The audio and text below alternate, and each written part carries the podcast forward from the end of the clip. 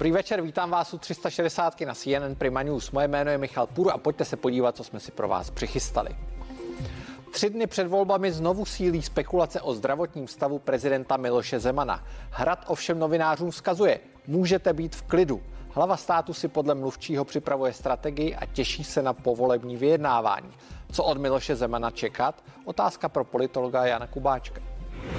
Ruská společnost Gazprom dnes oznámila, že v zimě bude plynem zásobovat zejména ruské domácnosti. Situace v Evropě je tak opět o něco více dramatická. Plynové zásobníky jsou prázdné, dodávky plynu klesají, ceny rekordně stoupají a teplé počasí nevydrží věčně. Odborníků se zeptám, zda existuje šance, že v zimě nebudeme doma mrznout. Transparentů smrt kapitalismu například na demonstraci mladých ekologických aktivistů si nelze nevšimnout. Pro, po generaci, která má zkušenost s komunistickým režimem, to může působit jako šok. Proč mladí vidí v kapitalismu nebezpečí? Budu se bavit se zástupci takzvané generace Z.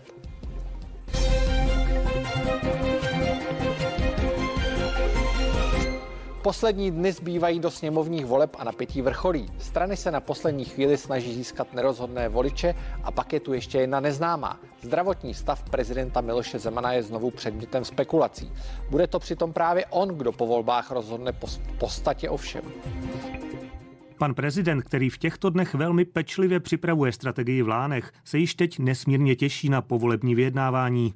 Mimochodem, je dojemné, kolik novinářů a politiků z obou koalic projevuje zájem o zdraví pana prezidenta. Můžete být v klidu, drazí. Mým hostem je politolog Jan Kubáček. Dobrý večer. Dobrý večer vám i vašim divákům. Považujete tu současnou situaci za standardní, protože přeci jenom těch informací je poměrně málo? Tak eh, vzhledem k tomu, že my už jsme si poměrně dlouhodobě zvykli, že o zdravotním stavu pana prezidenta příliš nevíme, příliš se o něm nekomunikuje, tak v podstatě v té nestandardnosti je to velmi standardní situace.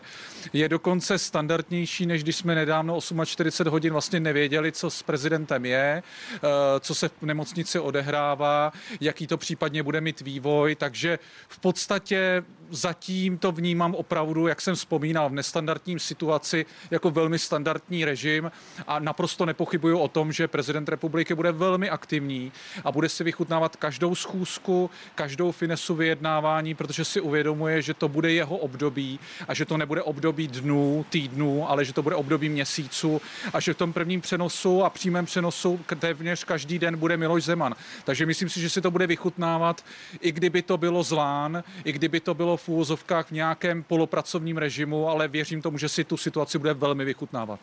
Deník N nicméně přinesl informaci, že ten jeho zdravotní stav se zhoršil. Přijel za ním údajně dokonce eh, jeho ošetřující lékař Miroslav Zavoral eh, a přemlouval ho, aby odjel do nemocnice na některá další vyšetření. Myslíte si, že ani to nemůže mít vliv, že by nakonec přece jenom prezident mohl teď spekulují úřadovat z nemocnice? Víte, i kdyby Miloš Zeman měl úřadovat z nemocnice, tak věřím tomu, že bude úřadovat velmi intenzivně, protože tím, že je to dlouholetý politický matador, eh, prošel si pozicí premiéra, předsedy poslanecké sněmovny a v minulosti kritizoval vystupování Václava Havla, že je aktivistický, tak mu to přesto nebrání, aby sám byl velmi aktivním aktivistickým prezidentem. Takže opravdu já jsem přesvědčený, že tuhle situaci si naprosto nenechá ujít, protože ví, že všichni tam budou přicházet před klonu. I i Andrej Babiš, protože prostě prezident republiky bude ten stěžejní, který bude určovat rytmus, rychlost a toho, to, kdo uh, bude mít tu šanci sestavovat tu vládu a jaké budou nároky uh, ze strany prezidenta republiky. A tím, že to finišuje jeho druhé prezidentské období, tak si opravdu bude tyhle partie uh, a tahy které už plánuje bez zesporu dopředu, tak si bude vychutnávat, protože ví, že je de facto neodvolatelný a jeho mandát končí a rád by končil velmi výrazně po prezidentsku. Takže myslím si, že budeme zažívat opravdu téměř prezidentský rytmus rytmus a prezidentský režim, i kdyby byl z nemocnice. Takže fakt si myslím, že opravdu tohle si nenechá vzít. Mě zaujala ta slova, eh, která to maličko potvrzují, co říkáte, slova Jiřího Ovčáčka, mluvčího prezidenta republiky, eh, který řekl, že Miloš Zeman už si chystá strategii na ta povolební jednání. Není to přeci jenom posun té role prezidenta, protože neměl by být, vzhledem k tomu, co je napsáno v ústavě, neměl by být spíš takovým pozorovatelem situace, ne takhle aktivním hráčem? No máte pravdu, že by měl být ti spíše usmiřovatelem, tím, který hledá kompromis, který vede politiky k jednání. U nás je bohužel taková tradice Milošem Zemanem jako přímo voleným prezidentem ještě zesílená, že naši páni prezidenté umí sjednocovat, ale sjednocovat v odporu k ním, že vlastně když vidíte, tak velice často poslanecká sněmovna a předáci jednotlivých politických subjektů se nakonec dohodnou spíše často navzdory prezidentovi, aby umírnili a omezili jeho pravomoce a jeho vystupování. A řekněme si otevřeně, to platilo o Václavu Havlovi, to platilo o Václavu Klauzovi a jestli to o někom platí dvojnásob a s výkřičníkem, tak to platí o Miloši Zemanovi. Takže máte pravdu, posouvá ústavu na samotnou hranu, eh, využívá toho, že ta sněmovna je dlouhodobě roztříštěná, neschopná se dohodnout na svém řešení a na nějakém většinovém kompromisu a odvolává se na to, že je přímo volený prezident. Ale myslím si, že tohle bude pokračovat, tahle tradice i s jiným prezidentem či prezidentkou. Myslím si, že jejich odvolávání na, tu, na ten přímý mandát tady prostě bude, protože vědí, že to je part, který nejde bez nich, že tam opravdu nejsou dané pevně lhuty, eh, to klíčové moderování, tu iniciativu drží ve svých rukou hlava státu a nechce se toho zříkat za žádnou cenu. Myslíte si, že na hranu ústavy půjde i při těch povolebních jednáních a myslím zejména ten první pokus, že by třeba jmenoval i někoho, kdo nebude mít tu podporu nebo nebude mít připravenou tu jasnou většinovou koalici a bude mít třeba nabízet menšinovou koalici. Já si myslím, že prezident Miloš Zeman bude hodně spekulovat i o variantě nějaké poloúřednické překlenovací vlády, ale myslím si z titulu toho, aby testoval odolnost je pevnosti těch jednotlivých předvolebních koalic a pevnosti těch jednotlivých poslaneckých klubů. Neboli řeknu to jinak. Pokud odolají ty v úvozovkách největší antibabišovští vyzivatelé a zůstanou sjednoceni. A pokud poslanecká sněmovna by byla dokonce schopna se dohodnout poměrně rychle na předsedovi, eh, na jednotlivém eh, rozvržení mocenském a dle výborů, tak eh, prezidentová role je poměrně přistřížená a limitovaná časově i obsahem. Ale pokud politici v podstatě budou taktizovat a bude to hra namrkanou, kdo vydrží déle a neustoupí, tak to bude jednoznačně pole působnosti Miloše Zemana, ale počítám, že překlenovací vláda bude jím skloňovaná, ale myslím si, že bude taktikou pověření Andreje Babiše a tlakem, aby Andrej Babiš sestavil kabinet, který bude pod jeho vedením nebo pod nějakou jeho Eh, eh, moderací eh, a bude jakoby jeho výsledkem. Myslím si, že nepůjde cestou úplně takové té koalice mouřenínů, to zná koalice SPD a komunistů, protože i on si uvědomuje, že nás čeká české předsednictví a my si tam nemůžeme dovolit mít vládu sestavenou v drtivé míře ze stran, které nejenže chtějí referendum o e, případném vystoupení Evropské unie, Evropské unie, ale dokonce často i volají po tom vystoupení z Evropské unie a v tu chvíli máte to předsednictví paralizované. Takže myslím si, že se tady bude hledat varianta. Andrej Babiš eh, bude mít dlouhý čas na vyjednávání o vládě budoucí a všem bych doporučil si připomenout situaci roku 2017, kdy v podstatě první kabinet bez důvěry fungoval nějakých sedm měsíců. Já bych si téměř vsadil, že ten druhý kabinet, který by mohl získat většinu, tak tady bude fakticky až někde na jaře příštího roku. Prostě počítám, že se to potáhne. Myslíte si, že se tedy může stát, že během toho předsednictví, které jste z, zmínil, které začíná ve druhé polovině příštího roku, tady bude ten současný kabinet, ten, který vede Andrej Babiš momentálně se sociálními demokraty? Ono je to samozřejmě teďka těžká spekulace. Vůbec nevíme, kolik přijde voličů k volbám, jak dopadnou volby. Ale za určité konstelace by tahle varianta mohla být, pokud by hnutí ano drtivě zvítězilo, pokud by drtivě zvítězil Andrej Babiš v Ústeckém kraji a pokud by tady bylo relativně hodně frakcí v těch jednotlivých koalicích, které by prostě během měsíců začaly být povolné eh, vstupu do vlády. Uvidíme vzhledem k, okol, eh, k tomu dění s těmi těmi kauzami, jestli Andrej Babiš bude tak setrvávat na pozici premiéra, jestli by se nehledala varianta někoho jiného. V tu chvíli si myslím, že by byla poměrně tlačenice o to, kdo by do té vlády s hnutím ano vstoupil a náhle by ty argumenty byly, teď je to bez Andreje Babiše, teď je to varianta, kterou potřebujeme, teď se potřebujeme připravit na české předsednictví, potřebujeme dotáhnout mnohé ekonomické zákony, zákon o státním rozpočtu. Takže uvidíme rozhodne víkend, protože teďka opravdu těžko se odhaduje, jestli bude standardní účast kolem 64%, nebo bude dokonce vyšší a stále nevíme, jestli tam bude 9 subjektů nebo dokonce až 12 subjektů. A to jenom pro vysvětlenou počítám samozřejmě ty jednotlivé frakce na těch volebních kandidátkách. Tak já vám moc krát děkuji za rozhovor a přeji hezký večer. Klidný večer všem, díky za pozvání. Naše peněženky jsou pod tlakem, zdražuje nám jídlo, benzín a energie a prý bude ještě hůř. Kolik nás to bude stát? Budeme na to mít? Jak zdražování zastavit nebo zpomalit? V předvolebním speciálu 360 stupňů hlas lidu se utkají kandidáti na post ministra financí a ekonomičtí experti stran. Ubrání naše peněženky. Ptát se budou Pavlína Wolfová, Michal Půr a hlavně diváci přímo ve studiu. A opět můžete hlasovat přes web nebo SMS. Ve středu ve 20.00 na CNN Prima News. Zima bude chladná, protože se urodilo hodně jeřabin. To vzkazuje do Evropy ruský Gazprom a napětí mezi odborníky na energetiku roste. Ceny elektřiny i plynu lámou rekordy, dodávky z Ruska klesají a otázka jasná. Čím si za pár týdnů zatopíte? Zásadní téma dneška proberu s ředitelem Asociace nezávislých dodavatelů energie Jiřím Gavorem. Dobrý večer. Dobrý večer. A Martinem Sedlákem ze Svazu moderní energetiky. Dobrý večer. Dobrý večer. Pane Gavore, eh, co ve vás buzuje ta poznámka mluvčího Gazpromu, že se urodilo hodně jeřabin a zima tak bude asi krutá podle nějakých ruských pranostik. Eh, myslíte si, že to je předzvěst toho, že my nebudeme prostě čím mít, čím topit? Doufejme, že ne. Doufejme, že to je pouze černý humor v ruském provedení. Nicméně je pravda, že nyní vrcholí panika na energetických trzích a zejména v plynu ceny jdou extrémně nahoru. Pane Sedláku, co vy si myslíte o té, o té poznámce? Ruské prognostiky neznám. Vypadá to trochu varovně směrem k Evropské unii. Mělo by to být signálem, že Evropa, evropské státy by měly zůstat jednotné směrem k vyjednávání s Ruskem i o Nord Streamu, tak aby jsme úspěšně tlačili na Rusko, aby navýšila dodávky zemního plynu do Evropy minimálně na úroveň před rokem 2019. A je to tedy, považujete to za tlak, který, protože Nord Stream provází celá řada spekulací, celá řada rozbrojů i mezi členskými státy a mezi členskými státy Evropské unie a spojenými státy. Eh, myslíte si, že to je v podstatě jenom ruský tlak, jak ten Nord Stream zprovoznit co nejrychleji? Hm, může to být právě ta karta, která je aktuálně ve hře.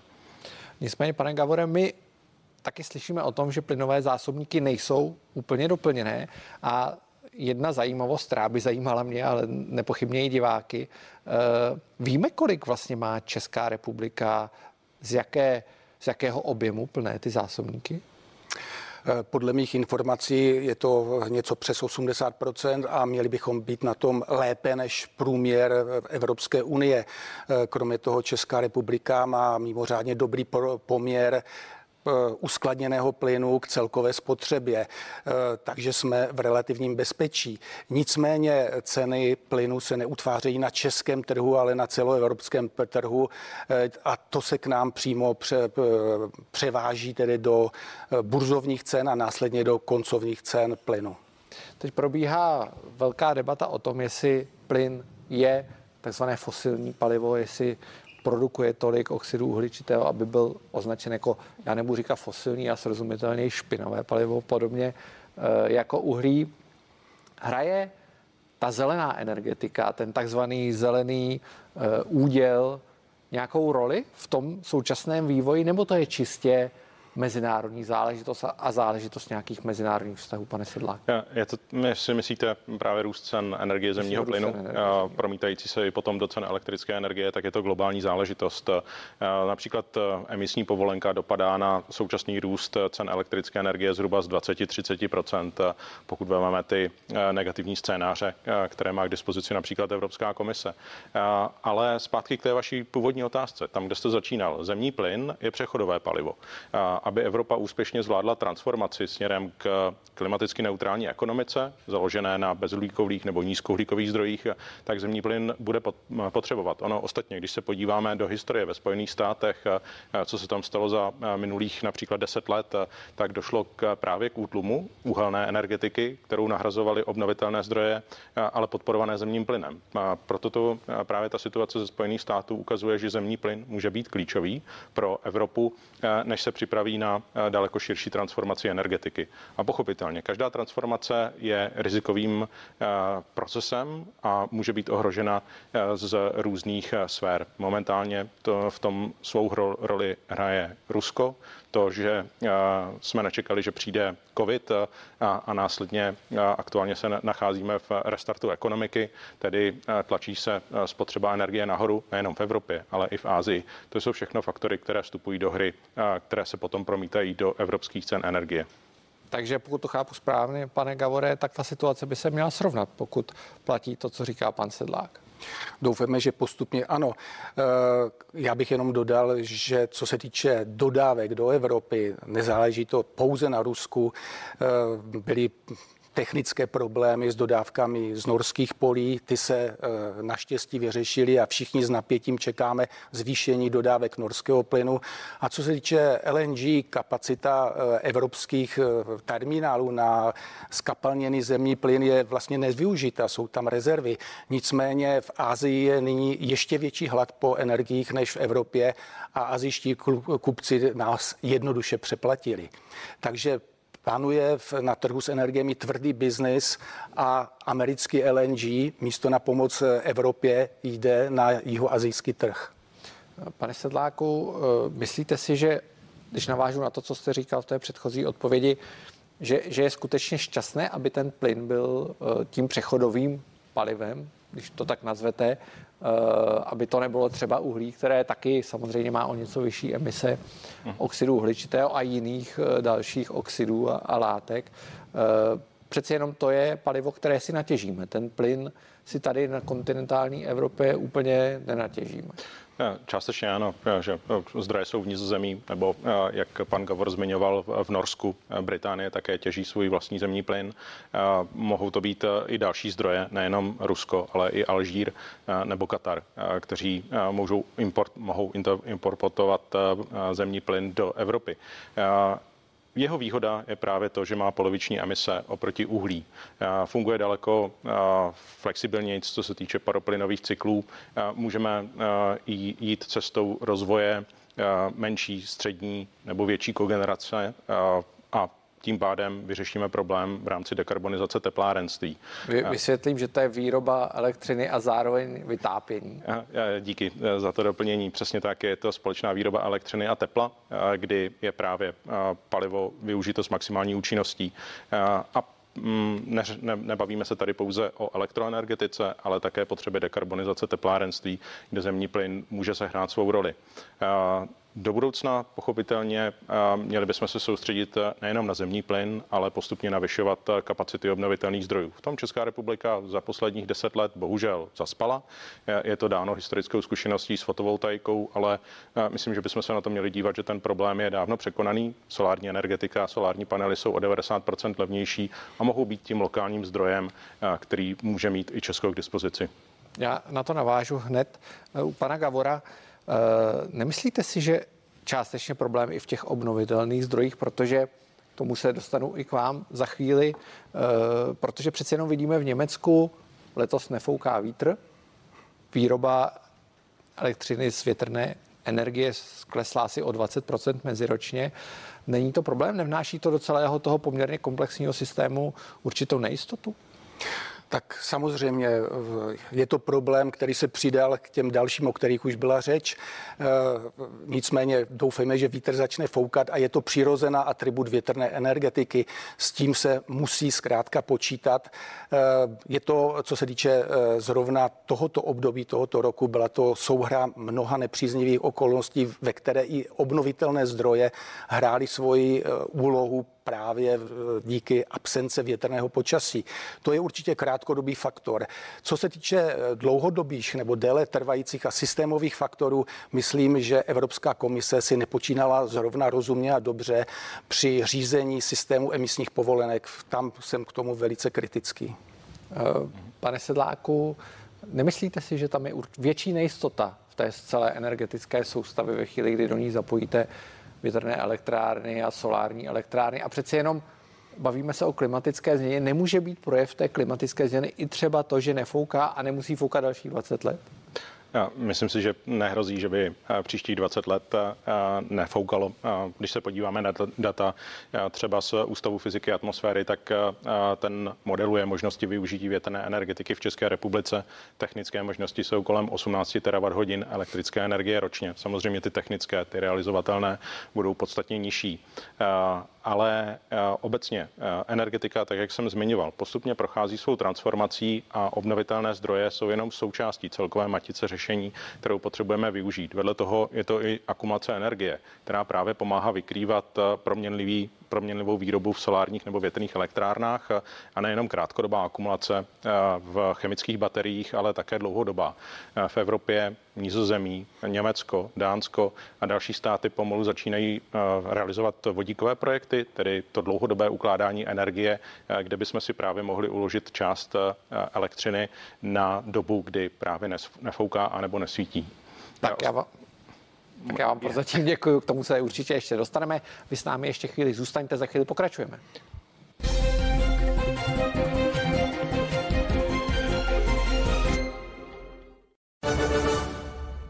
Auta Super se showroomy v Praze a v Bratislavě. Autasuper.com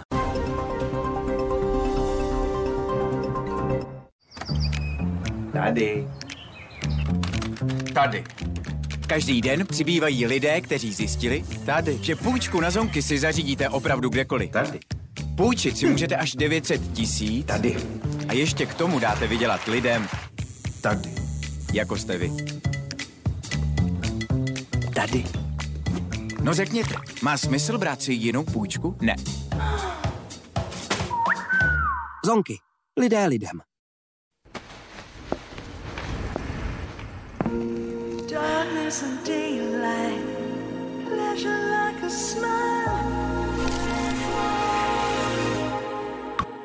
Podlehněte intenzivní chuti kaká od Lind Excellence.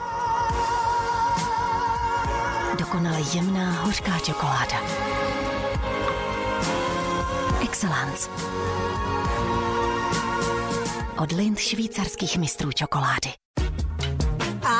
světoběžník. Ano, všechny vzpomínky musí být na vaší zdi. V tomhle, tomhle a tomhle odstínu? Ano, kitky, těch opravdu nikdy nemůže být příliš. Jen jedna věc chybí, vaše sedačka z karavanu. Teda kamarádi, můžu k vám vyrazit na dovču. Create by Oby. Tisíc nápadů. Jaký je ten váš? Dokážete cokoliv s Oby. Lidí má dobré srdce. Vidím to každý den. Každou chvíli si rádi navzájem děláme radost. A ta se šíří všude kolem. Tak lehce. Je jako čerstvý raní vánek. Čerstvost je to, na čem mi opravdu záleží. A taky s láskou posílám dál. Milujeme čerstvost. Kaufland. Moje první volba že nejsme stejný. Ne, jste jedna lepší než druhá. A která je ta druhá? Dovolíte? Jsem agent s povolením srovnávat. Tu bych zapsal na fotbal, pro tuhle budou lepší šachy. Jo. Na klik.cz víme, co je pro koho lepší.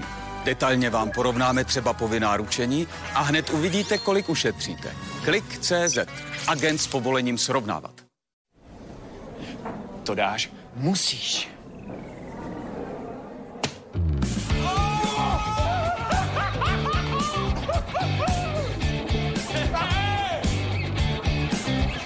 Tak tomu říkám trefa do černýho. Do zlatýho. Jo, pivo a šipky patří do hospody. Tak vem partu kámošů a přihlas je ve svý hospodě na největší amatérský šipkový turnaj. S Gambrinusem.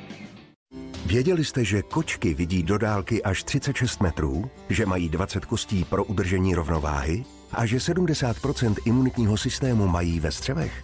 Purina One Bifensis obsahuje laktobacily, které posilují jejich přirozenou obrany schopnost. Purina One. Viditelné zdraví dnes i zítra. Změňte svůj pohled na osvěžení. Nová Matuny esence bez cukru a bez sladidel. Spojení jemné, osvěžující esence ovoce a přírodní minerální vody Matony. Matony esence. Překvapivě nesladké osvěžení. V Decathlonu víme, jak je důležité posouvat vaše sportovní výkony. Náš široký výběr produktů vás podpoří, ať jste začátečník nebo pokročilý sportovec. Konec konců, vaše spokojenost je to nejdůležitější. Decathlon. Děláme sport dostupnější.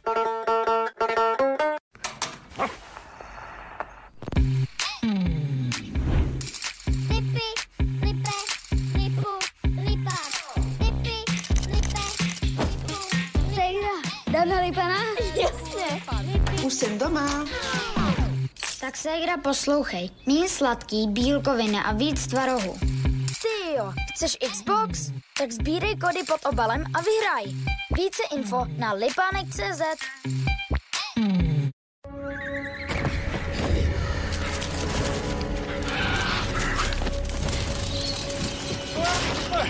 Netočíme filmy, vyrábíme auta. A toto je naše nová Dacia Sandero. Nová Dacia Sandero. Nový design, moderní technologie. Již od 99 korun denně z Dacia Financial Services. Přijďte na testovací jízdu v rámci dnů Dacia. Teď jsem to pustil. Spotřebič vám dopravíme až domů a rovnou zprovozníme. Prostě kompletní dopravárt. Pořiďte si domů vybranou sušičku nebo set AEG a my vám vrátíme až 5000 korun. Datard. Opravdový elektrospecialista.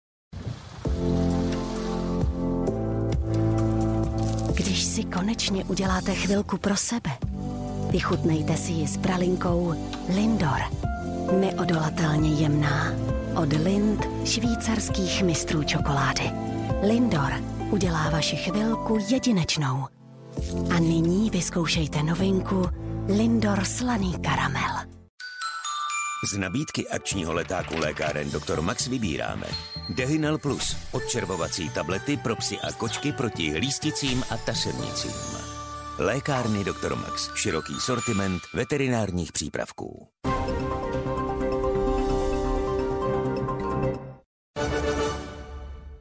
Studuj na plný výkon. Back to School v iStores je tady. Více na www.istores.cz lomeno škola a na prodejnách.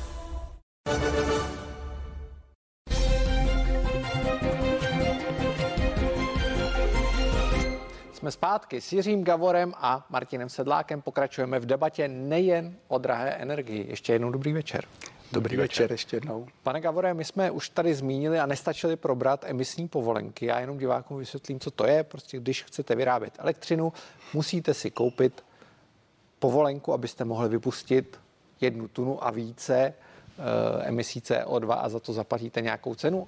A s emisní povolenkou se běžně obchoduje e, energetici a nejenom oni, ale i průmyslníci si stěžují, že prodražuje výrobu nejenom elektřiny, ale v podstatě veškerého zboží. Jak moc velký problém to je v současnosti? Tak problém to je, že veškeré změny, které se předpokládaly, že se udají v horizontu 2020-2030, to znamená postupný systematický nárůst cen emisní povolenky a tím pádem postupný tlak na dekarbonizaci, se udály příliš rychle. Z povolenky se stal nejen nástroj na vlastně pro energetiky nebo pro těžký průmysl, zkrátka pro znečišťovatele, kteří to musí kupovat, ale stal se z toho i nástroj pro finanční spekulaci. A ceny raketově vzrostly během jednoho roku. A pochopitelně takový nárůst, takový nárůst znamená velký eh, dopad, byť nepřímý dopad do cen energií. A eh, před zhruba asi rokem to spustilo onen jako příliš prudký růst cen silové elektřiny na energetických burzách. Pane Sedláku, dá se s tím ještě něco dělat a teď zejména s tou cenou, protože ta je v současnosti nějakých 64 eur za tu jednu tunu. Evropská komise odhadovala, že v roce 2030 ta cena bude 30 hmm. eur za tunu, což je přece jenom dvojnásobek. Dá se s tím tedy něco dělat, protože zjevně odhadnout cenu povolenky je poměrně alchymie. Uh. Je, část evropských států možná bude tlačit na to, aby byla cena emisní povolenky zastropována, aby se vrátila třeba na 50 euro za tunu CO2. Je otázkou, jestli je to vůbec možné při právě dnešním systému.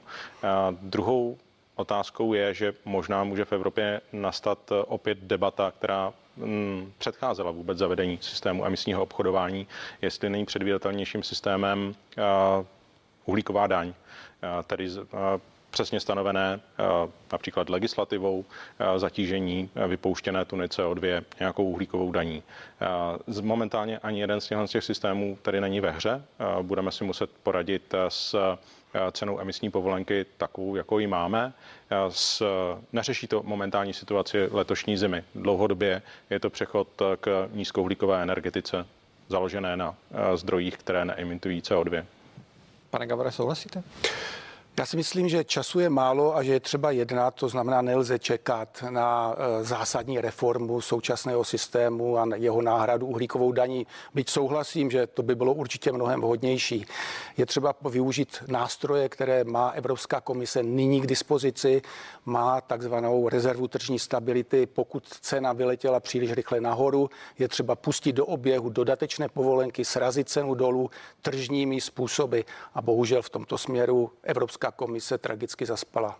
My jsme se ještě nedostali k jaderné energetice. E, poměrně zvláštní paradox nebo rozpor lze nalézt pozici Evropské unie, která není příliš nakloněná jaderné energetice, no minimálně některé členské státy. A zároveň, když se podíváte na zprávy IPCC, což je ten takzvaný klimatický panel při OSN, který vlastně nám říká, jak moc se otepluje planeta a jak moc nebo otepluje, jak moc se mění klima na planetě v následujících desítkách let a bude měnit, tak on doporučuje ten klimatický panel jadernou energetiku. Jaká je její budoucnost v Evropě? Máme křišťálovou kouli? Asi nemáme. Protože my říkáme, že věda rozhoduje v případě klimatické změny. A ti vědci, kteří vlastně rozhodují o tom a vysvětlují nám klimatickou změnu, říkají, to je ono. Ale Evropa neříká, že jaderná energetika je to pravé. Myslím si, že jaderná energetika dále zůstane eh, v kompetenci jednotlivých eh, států Evropské unie, eh, tak jako zodpovídají za svůj energetický mix, takže se budou rozhodovat o daném řešení na základě vlastní úvahy energetické koncepce.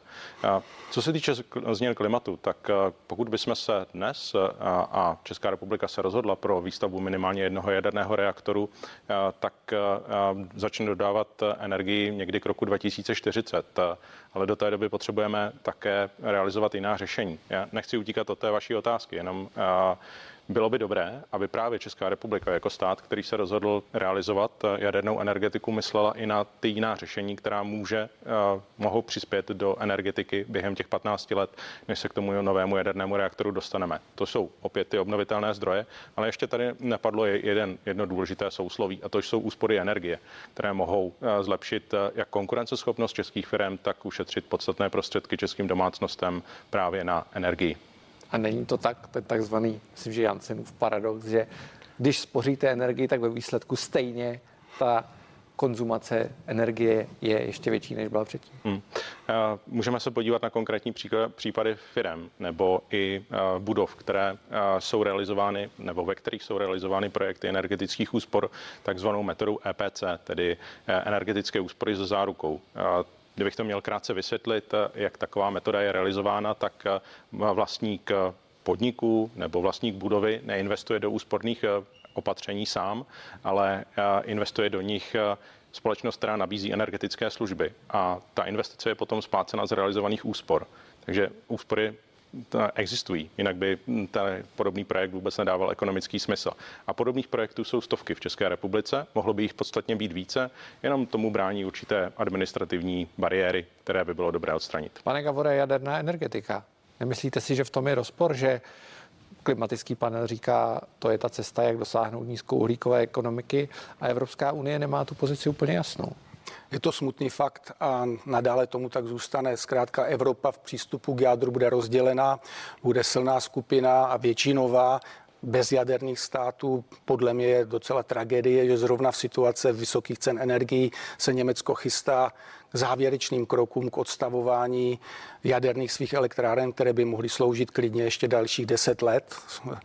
Eh, je to před koncem jejich ekonomické životnosti.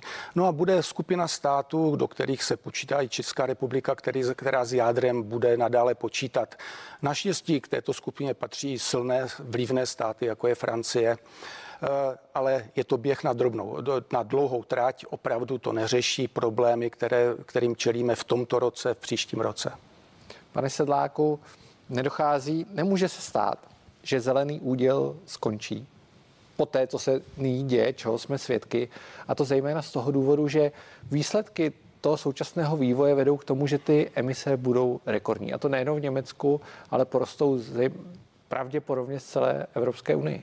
Jestli jsme nedosáhli opaku. Aha. Já, já si nemyslím, že v Německu budou rekordní emise. Ono eh, v minulém roce rekordně poklesly, ale možná se dostanou na úroveň roku 2017-2016. Každopádně nebudou tak vysoké jako v 90. letech v Německu. Mm, tuhle tu hranici určitě nepřekročí. Nedávalo by to ani smysl. Zhruba polovina německé energetiky je z obnovitelných zdrojů. Takže jak by se dostali k rekordně vysokým emisím jestli skončí zelená dohoda nebo Fit for 55, tedy ten balíček prováděcích předpisů, eh, také bych eh, mm, se nemyslel, že Evropa bude následovat cestu, že by odpískala klimatickou politiku. Eh, musíme si uvědomit, že s změnou klimatu se potýká i Česká republika. Jsou to sucha, jsou to výkyvy počasí a logicky mají i dopad do české ekonomiky, nejenom do života lidí v případě, že jsou například ohrožení bleskovou povodní. Stačí si vzpomenout i na záplavy v Německu, Německu eh, během letošního léta. Takže eh, i pokud se podíváme na data například z Eurobarometru, tak eh, Evropané napříč Evropou chtějí po svých politicích, aby klimatickou změnu řešili. Tak já vám všem moc krát děkuji za rozhovor a přeji hezký večer. Díky. Nasledanou. Sledujte nás i po deváté. Ve studiu přivítám trojici zástupců mladé generace a budu se jich ptát, co jejich vrstevníkům tak moc vadí na kapitalismu, nebo proč se naopak obávají nástupu radikální levice. Pokračujeme hned po zprávách.